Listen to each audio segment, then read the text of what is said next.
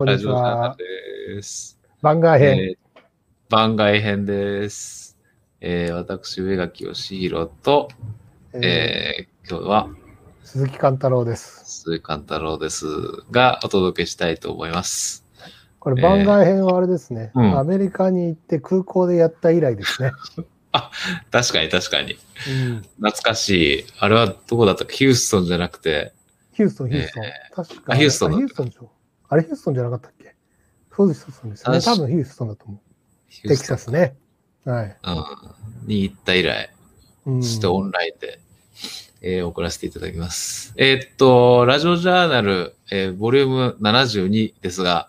えー8ヶ月ぶりということで、はい。えー71回目は、えーっと、まだコロナの最中、あ、まだとか第1波のえーコロナの最中でしたが、えーその後だいぶ、えー時間が経ったということで、そういった事情もね、あの、話していきながらと思いますけれども。えーっと、カンタロウさんは、最近は、この8ヶ月は、えー含め、この、えーここ最近、どんな感じで過ごされてましたか？そうですね。まあコロナなんでね、なかなか外に出る機会が少なくなってきたので、うん。取材もだいぶやり方が変わったし、大変ですよね。あの、もともと原稿書くときとかはね、あの、家で、あの、あ、ごめんなさい、家で書いてたけれども、うん。あの、うん、取材で、あの、えー例えば外国人のね、あの、国籍、外国国籍の方で、えーメールアドレスも、もしくはそうで、携帯電話も知らないような人を、例えばさ、うん。取材してた時なんかは、あの、現場に行ってね、話を聞くっていうスタイルだったんだけども、あの、そういうのができなくなってしまって、難しくなってしまって、あの、まあ、それでも、なんとかやってるんですけども、今でもやっぱり難しいですよね。そういう、えー、ズームとかで繋がれない人たちの取材をしてたので、だから今はでもそれは難しいと思ってます。記事自体はいくつか出したり、取材続けてやってるんですか？えーと、あの、コロナの、えー、上垣君とね、あの、浅野さんの、えー引っ越してしまったという、えー悲劇の記事を出して、えーその後は、あの、あれですね、僕あの、東南アジアのおインドネシア、カンボジアとかですね、えーの契約をもらっている地元の英語のメディアに、えー英語で書いてるっていうのをやってるんですけども、まあ、それもね、やっぱりね、その、集めた情報じゃなくて、やっぱり現場に行ってほしいという情報があるので、まあ、外国人の方にいきなり繋がってなくて、その通訳もね、一緒に連れていかなきゃいけないので、あの、あれから2本、えー英語で記事を出して、取材は3、4本してるんですけど、なかなかちょっとまだ出せてないような感じですね。2本、うんえーあ、1本かな？あ、2本か。2本、あの、インドネシアのお記事は出ましたけども、ちなみにインドネシアのそのメディアは何というメディアなんですか？えー、店舗っていうですね、ジャカルタを拠点にする国内最大の雑誌です。おー、なんかちょっとすごそうじゃないですか。うん、なんかあれだね、あの、日本で言えば、アエラみたいな感じかな。なんか文芸春秋とか、まあ文芸春秋、そういう感じですね。週刊文春とか。これが、店舗っていうのが出てるな。これ、あ、出てるかな？あ、これの？コラン店舗うーん、これではないのかな？一回ね、あのーえー潰されたのがまたあー戻ったので、えーうんうんうんまあ、ただそれはちょっとわかんないです。それはコラン店舗なのか。ええー。なるほど。NNA の紹、介のやつですからね。多分みんなし調べますからね、これは。カンタロウ鈴木で出すと出てくるかもしれないですジャカルね。タ店舗、そうですね、店舗で出れば、はい、出てくるとはい、思います。わかりました。ありがとうございます。まあ、そんなカンタロウさんが、えー、と、えっ、と、上垣を知る。上垣はあれですね、えっ、と、千葉県に住んでたんですが、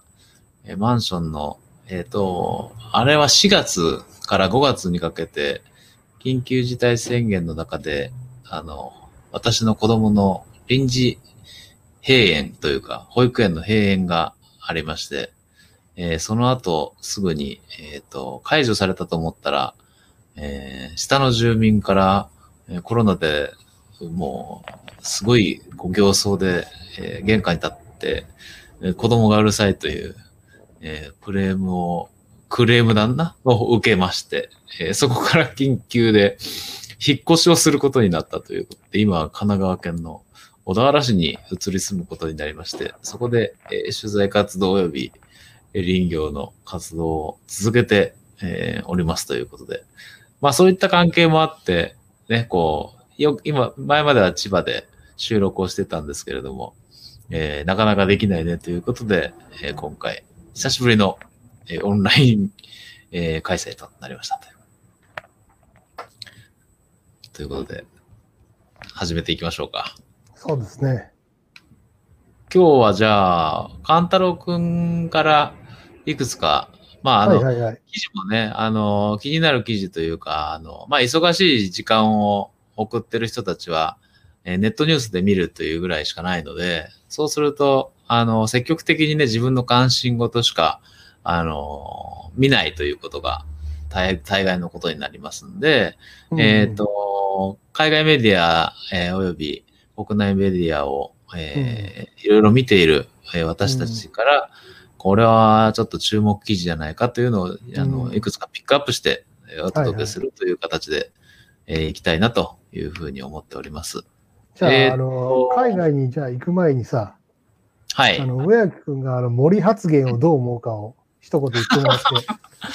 森発言。うん、それで、まあ、アスナさんがいないけども、あの、女性ののけば別紙発言について、うん一言言ってもらって、国内問題やってから海外に移りましょ森発言ね。まあ、森発言っていうのは、つまり、えーっう。まあ、と、説明する必要はないと思うね。あれですよね。で、女性がいると時間がかかると言そうってたそうそものですね。まう。その、アスナさんとどういう会話したとかね。あ、あーうんまあ、まあどうしてもね、一発、一発目はけしからんねになるけれども、えーっと、アスナさんに関して言うと、アスナさんは直接聞いてみたいところだよね。まあうん僕なんかはさ、あの、そもそも、あ確かにそうだなって思ったところもあって、会議の運営自体の話で、確かにっていうのは時間がかかるっていうことじゃなくて、うん。あの、男性社会の会議って、うん。なんかその会議が開催される前までにすっごい根回しとかが、で、議題を作ることも含めて、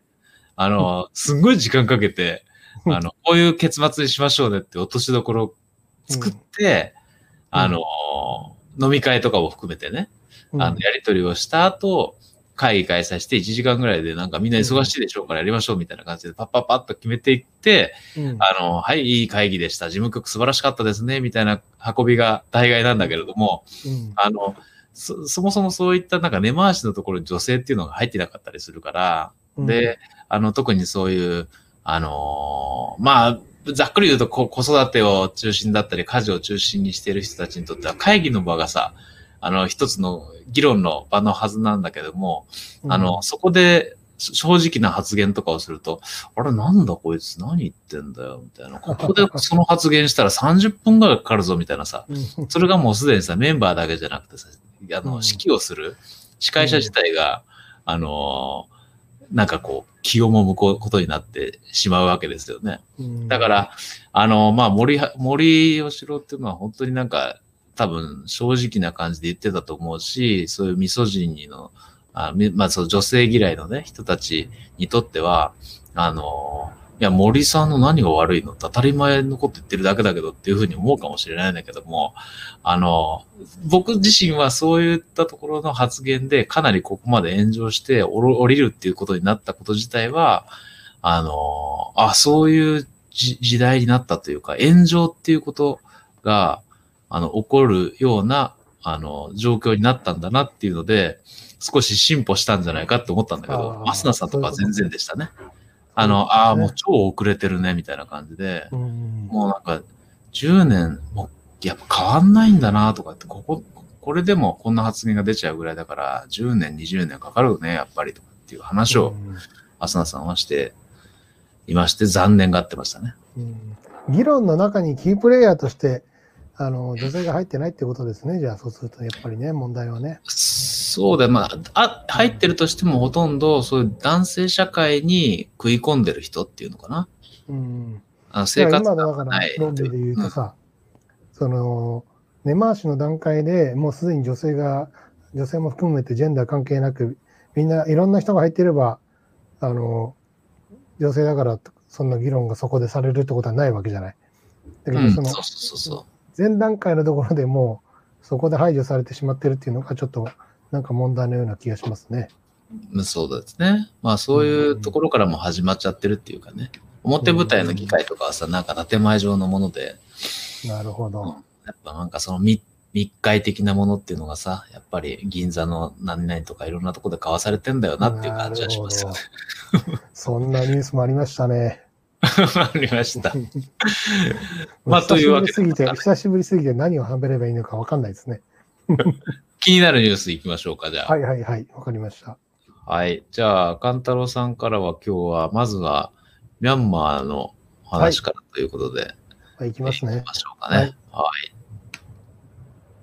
えーっと、ミャンマーで、これは、まあ、NHK ですけれども、えーミャンマー大規模抗議、デモ続く、日系企業の工場操業停止相次ぐという、これはまあ2月の11日の、えことですけれども、もうあのミャンマーがね、その軍事政権になったという、えーなったと言っていいですね。あの今まで民主化、え政権になったと思っていたところが、もうひっくり返った、えところの、えーを発端とする記事になりますけれども、えっ、と、カンタロウさん、このニュースを選んだきっかけなど、えーご紹介ください。はい、あの、ミャンマーっていうのは、あの、長く軍事政権が続いた、えーいやえー国で、ちょうどあの位置的に言うと中国とかバングラデシュ、インド、えータイの間に挟まれた、まあ、東南アジアのところで、えー日本でなんかで言うと最近はあの、えースーチンさんが、あのえー率いる、えー新政党が勝って、えー民政化に、まあ、なってから、例えばあのビジネスの投資ブームとかですね、えーもしくは、えー最近なんか技能実習生とか留学生とかですね、えー福祉に関わるような人材も日本に1万5千人近く来てるような感じで、少しずつみなんか身近になってきた東南アジアの国の一つだと思うんですね。で、まあそこで、えーずっとあの長らく続いていた軍事政権というのは、まあ、あのスーチンさんのところと、えー緊張関係にはあったものの、まあえーずっとおえー民政があー続いていたわけなんですけれども、2000年、えー12年ぐらいからですね、続いてたんですけれども、今回、まあ、クーデターが起きて、えー再び、えー軍事、軍事、国軍の方が、えー全権掌握したというふうに宣言したと。で、今、現段階は、えースー・チーさんほか、えーえー幹部、政権幹部の人たちが、まあ、えー拘束まだされ続けている状況で、2月の1日に起きたんですけれども、2週間以上経った、えー今も、えー、何ですかね、抗議デモが続いているような状態ということです。そうですよね。で、えっと、ここに地図も出したんですけれども、じゃあミャンマーってどこら辺にあるかっていうと、あの、インドシナ半島、タイとかベトナムとかが入ってるインドシナ半島の、まあ、西側の、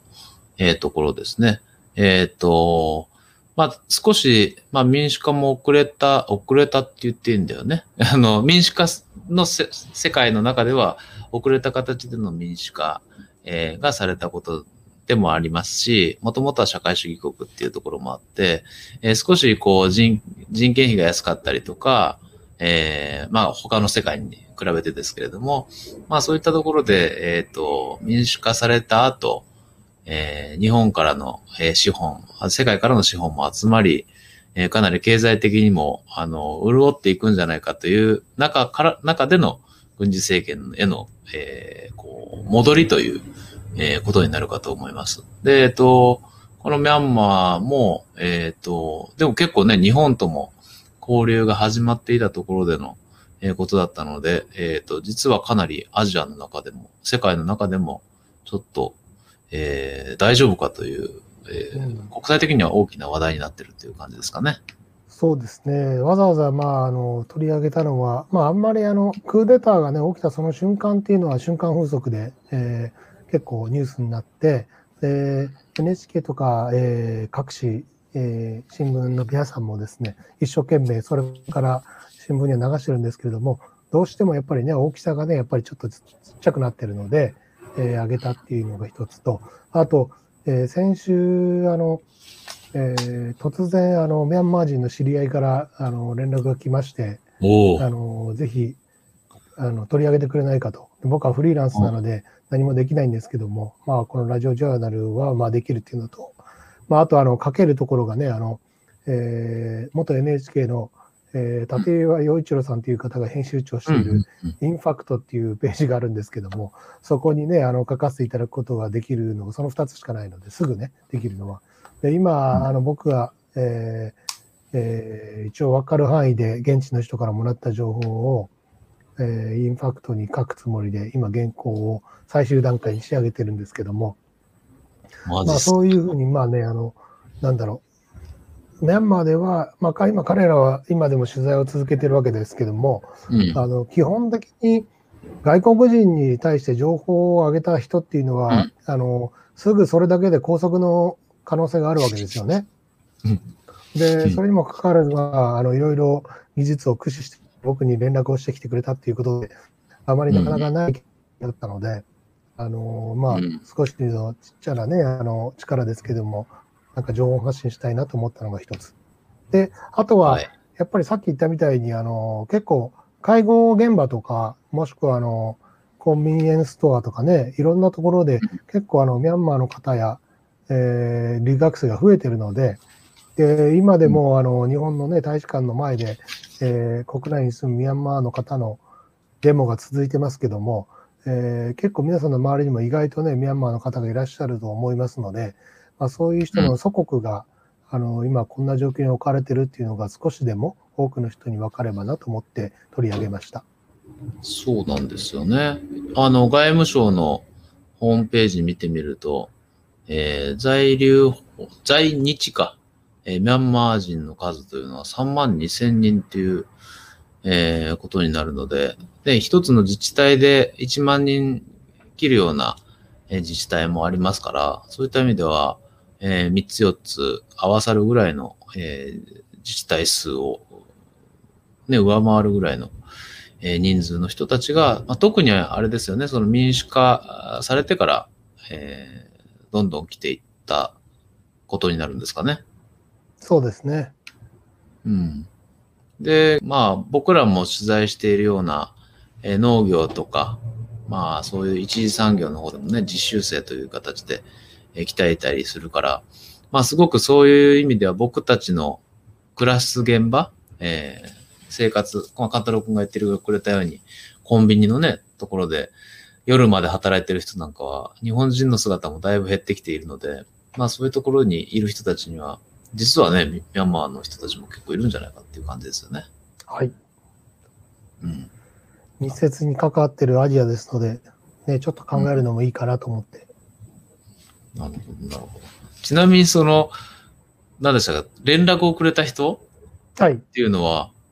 そんなメッセンジャーとかで来るんですか？などんな感じで連絡が来るんですか？そうそうそう。メッセンジャーがいきなり来て夜中に。で、来た時はね、うんちょうどね、あの、ミャンマーの、あの、インターネットが遮断されてるって時だったんですよ。で、全部国軍がチェックしてるんで、連絡もしできないだろうなと思ったんだけど、来て、うん。で、結局、プライドネットワークって言って、まあ、あの、それは、その回避するね、あのー使い、えー技術を使って、で、僕に連絡が来たんですけども、そこまでしても、知らせないとならないっていう状況だったそうね、だからやっぱり、なんとしても、少しでも伝えたいっていうのがあったんだと思います。まあ、かな、うんそのその人はね、あのフリーランスの人だったんで、言われたんですけども、えーまあ、テレビ局とかね、あの新聞社とか所属してる友達にも連絡しましたけども、結構断られた人もいました。あの、あの俺に伝えた時点でバレたらあの拘束されるんで、うんまあしばらくはその国内の発信に集中して、海外の発信をちょっと今は抑えてるっていう人も結構いたので、まあ、そういう危ない状況の中、まあ、取材とね、発信を続けたいっていう人もいるっていうのは、まあ、日本にいても見習うべきだなと少し思ったので、紹介したいと思いました。ちなみに、その、今、まあ、国軍とさ、軍事、軍事、あ、ミャンマー、ミャンマー国軍と、その民主化政権とっていうのはい。で、こう、いろいろ揉めてるっていう感じなわけじゃないですか。元々うんうん元から。うんうんそううんうん国軍に期待する声っていうのも、まあ、かなりあるっていうことで、行くもんなんですか？そういうい状況。や、まあね、そこはね、ちょっと実際わかんないんだけど、僕の、あの、知り合いは結局、あの、LNLD って国民民主連盟ね、民主制化のした方ですよ。スー・チーさんがした方ですよね。うんうんうん軍事政権じゃない方を、えー好きだっていう人が多いので、まあ基本的には軍政下には戻りたくないっていう人がいますけども、あのー軍事政権が言ってるのは、去年、あのあった選挙、総選挙で、あのー8割以上が、まあ、今の、えースー・チンさん率いる、えー国民民主連盟の人たちが議席を取ったわけですね。大勝したわけですね。で、この選挙結果が、まあ、おかしいというふうに、まあ、ず、まあ、言ってたわけだけども、これがどうなのかっていうのは、ちょっとまあ、あのー証拠は出てないんですよね。わかんない。うん、ただ、まあ、そういうことを言うってことは、まあ、その、俺みたいに、その、ミャンマーちょっとかじっただけじゃなくて、もともと例えば何十年も見てきた人とか、えー知ってる人はね、あの、その国軍の背景にある支持者とかも、もしかしたらあるのかもしれません。ただ僕はそこまでちょっと把握してなくて、えー僕の知り合いのジャーナリストとかは、まあ、みんな、やっぱりあの、えー多数派の部下とかね、そういうことは言ってもね、やっぱりクーデターは良くないっていう人の方が、僕の周りには多いですね。あのもしそうだったら違うやり方があるんじゃないかという、例えばいきなりね、容疑で拘束して、これで民主的プロセスも踏まさないでいきなり政権交代させちゃうわけでしょ。まあ、これは良くないんじゃないかなっていう人が多かったですけど、うん、もしかしたらあのいるのかもしれないですね、支持者もね。まあ、わかんないですよね。そこら辺は世界のっていうところもそうですし、ね、うん。記者の方は、あの、報道の自由も含めて、あの、そこで取材をして、えー伝えるっていうところになると、あの、うん。そこで暮らしている、あの、まあ、保守層と言われる人たちがどういうか形で思ってるのかなんていうのは、やっぱり現場で行かないとわかんないっていうところだと思いますからうんやっぱ、まあでもベテランがね、ずっと何十年も持ちしてる人はまた違うかもしれないけども、うんうんうん。あ僕が思ったのは、あの、ま、ミャンマー、そのもともともと僕はヤンゴンにも行ったことないんでね、あの、僕が彼らと会うのはいつもその、例えばインドネシア、ジャカルタの会議、マニラの会議、あとは日本であったりとか、まあ、そういうようなつながりで、ミャンマーを取材しようかなと思った時にコロナになっちゃったから、行ってないんですよ。だから僕の場合はその、去年コロナがなければミャンマー足がかりで一発目と思ってたのに、あの、これはまた厳しいことになったなっていう、そういう意味でも僕はもう結構落ち込んでます。確かに。ちょっとね、野望がありますからね、我々のね。うんそうそうそうそう。まあでも、あれですね。あのー次の記事にもつながるような話なのかなと思いながら、あのまあ二分されてるみたいなところもあるでしょうし、あのーガラッと政権が変わるっていうことも、どうも世界でも起こってるようで、あの、特に日本とは密接に絡んでるアメリカのニュースがあ続いての記事というあ、はい、えーことですが、えーっと、トランプの弾劾。裁判についてですね、うんえーちょっと記事探しますね。はいはい。はい。勘太郎さんが気になった記事として、えーあの、まあ、トランプの弾劾の記事はね、もう大体もう終わってるので、ほぼ全部見ても一緒だと思うんですけども、うん、えーっと、まあ、基本的には、あのーおトランプの弾劾裁判は、最終的にトランプが無罪を獲得して終わったということです。でうん、まあ、うんいちいち、いちいちこれが、あの、終わったのにもかかわらず、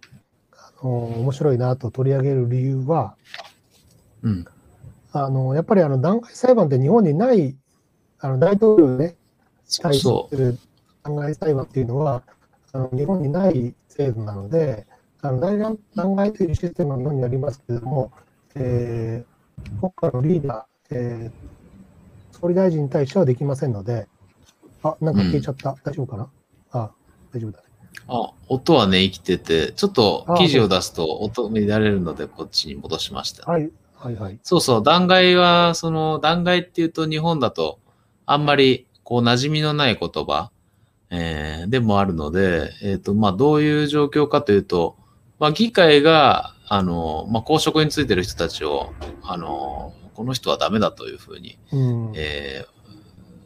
こう訴えることができるっていうことになるわけですよね。だからトランプだと、えー議議会で賛否を通って、通って、えー弾劾裁判するかどうかっていうのを決められると。そうですね。で、結局、弾劾っていうのは、うん。あの、まあ、だ簡単に言うと大統領にふさわしいかふさわしくないかということで、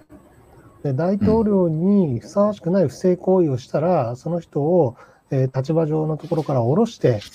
っていうことがする裁判なんですね。だからクリントンとかニクソンの時は現職で任期が余ってる時にあった。ただ今回の場合は弾劾2回目でトランプ。まあ任期ももうないわけですよね。バイデンが新政権になってるわけだから。にもかかわらず何でやったかっていうと、これはもうトランプが2024年、えー出るって言ってるんで、で、弾劾が有罪になると公職追放になるんで、えー立候補できないわけですね。で、まあ、その可能性を積みたかったっていうのがまああるんだけども、最終的に上院議員の67票、3分の2以上ですね、が必要だって言われてたので、もともとハードルが高いって言われてたんです。で、まあ、それでもやったっていうことなんだけども、で、まあ、あの一応、一部上議員の共和党一部7人ぐらいがあの有罪支持に回ったんですけど、あのまあそういう、なんかな、あの3分の2いくかなと、まあ誰かが、うん、予想した人もいたけども、まあやっぱり無罪になったかっていう、結果的にはあの予想通りなんですけど、僕が思ったのは、あの、この裁判の過程で、まあ、トランプが、まあ、先導したのかしてなかったのかっていうのが焦点になってたわけですね。あの、そうです1月ね6。日に入ったボートたちを先導したのかしてないのかっていう、まあ、そこの連邦議会議事堂乱入事件を先導したということですね。で、その先導行為っていうのは何が先導行為なのかっていうことで、で、まあ、あの、えーせあれが起きる前にホワイトハウスの目の前で、まあ、集会で自分の支持者に対して、えースピーチをしてるんですけども、まあ、そのスピーチの中でじ16回、えーまあ、議事堂まで歩いていけって言ってるわけですね。まあ、歩いていけって言ったのが、まあ、うん突入しようっていうのか、まあ、英語で言うと、March to the Capital っていうのを16回言ってるわけですね。でキャプテ私も一緒に行くって2回一緒に言ってるわけですよ。ン。うん。で、そういう演説をしたにもかかわらず、まあ、別にそういう意味で言ったんじゃないから、別に関係ないっていうのが えートランプの主張で、それで、うんまあ、弁護団の立場としては、あのまあ、それは表現の自由だっていうことで、あのそういうもので罪に問われるべきじゃないっていうものなんですけども、まあ、ちょっと思ったのはその、表現の自由っていうのは一般人に対するものだけれども、一応、弾劾裁判というのはリーダーにあの責任をこう問う裁判じゃないですか。それにもかかわらず、ちょっとね、や今っぱりこう、音が出られたんですけど、表現の自由は、い一般人一。般のね、一般の人にも、んその各個人に委ねられている権利じゃないですか、まあ、与えられてるね。うんうんだけど、段階裁判っていうのは、その公職についてる大統領が、そのふさわしくない行為をしたかしてないかっていう議論ですよね。だから、それにもかかわらず最後にこう、いや、その公人であるその大統領もね、あの、表現の自由はもちろんあるんだから、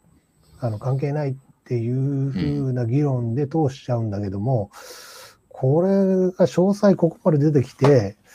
ううん、やっぱり弾劾要件に達しないっていうのが3分の2に達しなかった？まあ、うんこれはすごいなと、ちょっと、うん、まあ予想はしてたけど、うん、そうなんだなと思いました。あの、英字新聞とか、そのニューヨークタイムズ中心に、カンタロウ君を見てると思うんですけど、そのあたりのメディアの感覚とか、あとは、で、地元に住んでたこともあるので、うんあの、そういう友達となんかやりとりしてたり、すると、うんその生のアメリカの感覚っていうのはどんな感じなんですか？ああ、そうかそうか、それを言わなきゃ。そう、それで、やっぱり二分されてるなってそこにまたむ戻るんですけど、うんうんうん。やっぱり、あの、対話っていうかね、こう、うん。あの、最終的にボートしたら数字に現れるけど、その前の対話とかがあるじゃないですか。ありますね。だ今はなんか、うんトランプ支持する人はもうこんなものはもう民主党のあの、えーなんだろ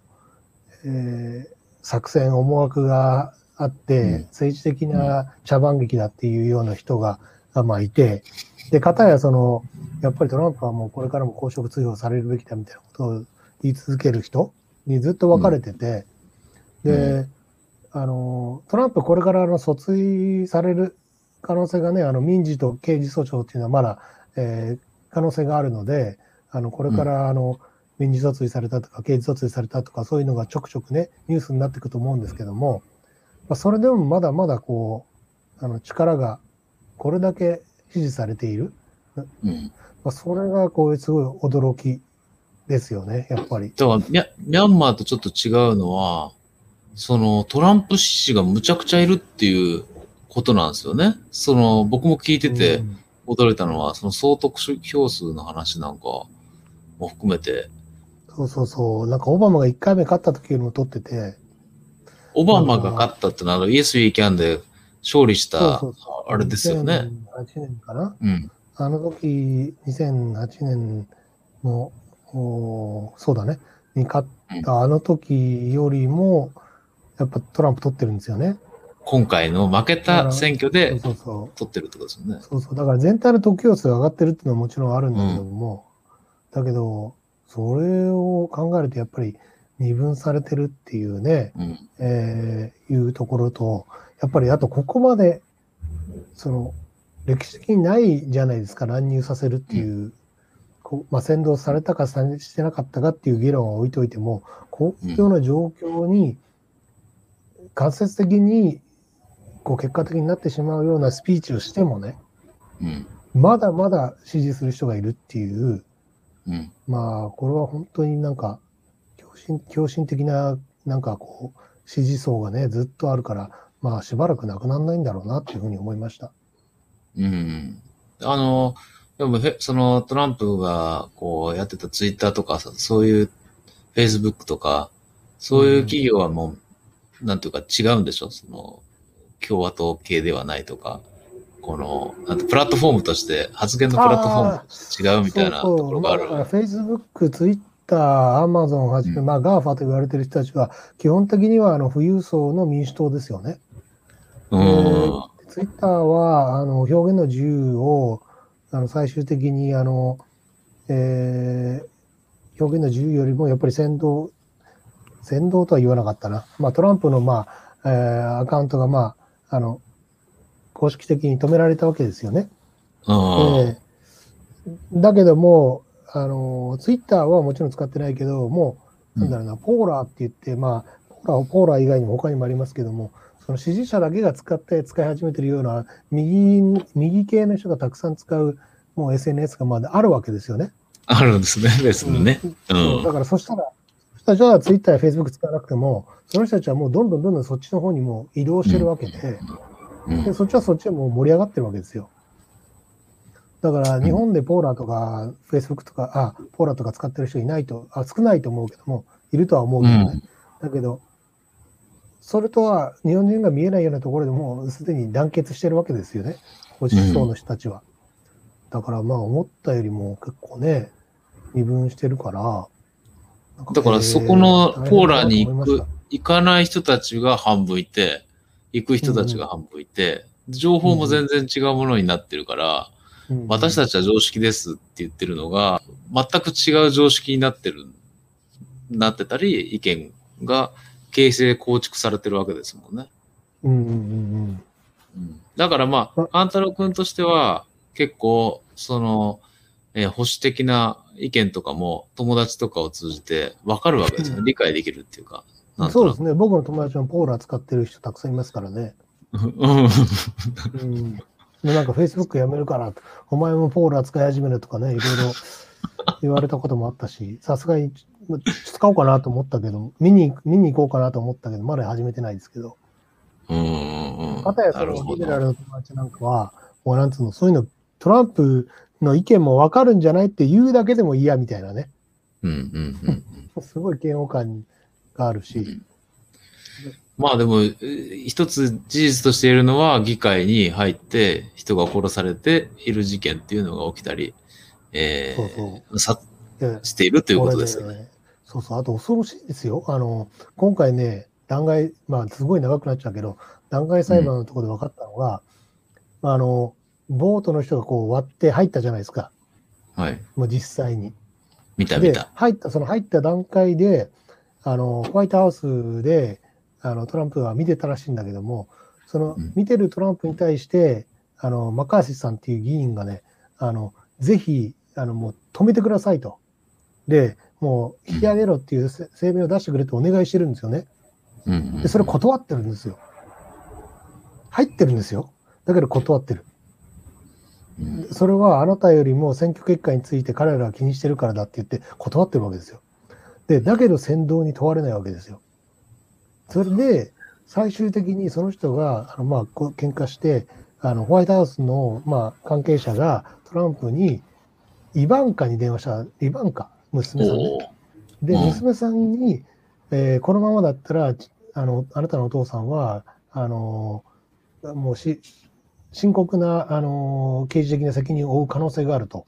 だからもう早めに、あのー退去するような平和的なメッセージを出すよう説得してくれって言って、イバンカに言ったんですよ。で、この時すでにもう、あのーえー副大統領、ペンス副大統領はもう危ないって言って非難してるんですよ。で、それトランプさんも知ってるのに出さない。で、イバンカが登場して、イバンカに説得されて、声明を出すんですね。うんで、おう、ボーイズと、要はもう、あの、もう引き上げろって言って、ツイッターで出すわけですよ。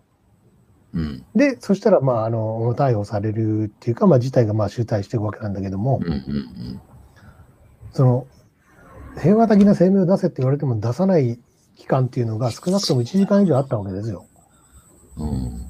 うんたったそれは1時間だけども、にもかかわらず、無罪なんですよね。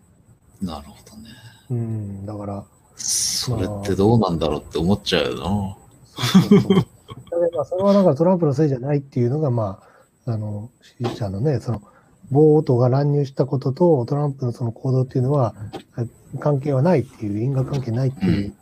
結論なわけだけども、まあけどそういう人って大統領、まあ大統領っていうのは国のリーダーにはなってほしくないよね。まあそうね。まあわかんないけど、日本でもいつどうなるのかわかんないなっていうのが、そこまではは、そういううんね、感じをしてそうそうそう。だまあリーダーの姿っていうのはやっぱり、あんまり考え、最近まで考えてこなかったので、やっぱり影響あるんですね、やっぱりそのあ態度りますね。ね。まうん、あ、あの、国の長だけじゃなくてね、それぞれの自治体の長だったり、県知事、あの、都道府県知事っていうのもいるわけですし、あの、そういう人がどうなるかっていうのは、結構いろんなところで出てきてるんじゃないかなっていう気はしないでもないです。うん非常にそういう意味で興味深いなと思って見てました。はい。ありがとうございます。あのー久しぶりのラジオジャーナルで、えーそうですね。どうでしたか？いや、なんか知らぬ間になんか最新国際ニュースっていう名前になってて、これは面白いなと思思いながら聞いてました。そうそう。これ一応ね、なんとなくタタイトルをつけて。そうですね。まあ、ラジオジャーナル、うん。まあ、あの、少ないですけども、聞いていただいている方がね、やっぱりいる中で、何人かね、あの、もうやんないんですかとか言ってるくれる人もいたので、まあ、いやそういう人がいる限り、やっぱりちょっとやり続けた方がいいのかなと思ってたので、またやりましょう、ぜひ。はい私も、あの、そういう勘太郎くんの生の国際的な話も、えー聞いていきたいと思いますので、また、ラジオジャーナル73回目も。そうですね。今度はちょっと国内の取材の話もしましょうんうん、確かに。う。ぜひぜひやりましょう。はい。じゃあ、視聴者の皆さん、本当にありがとうございます。また続けていきますので、よろしくお願いします。ありがとうございました。はい。それではまた。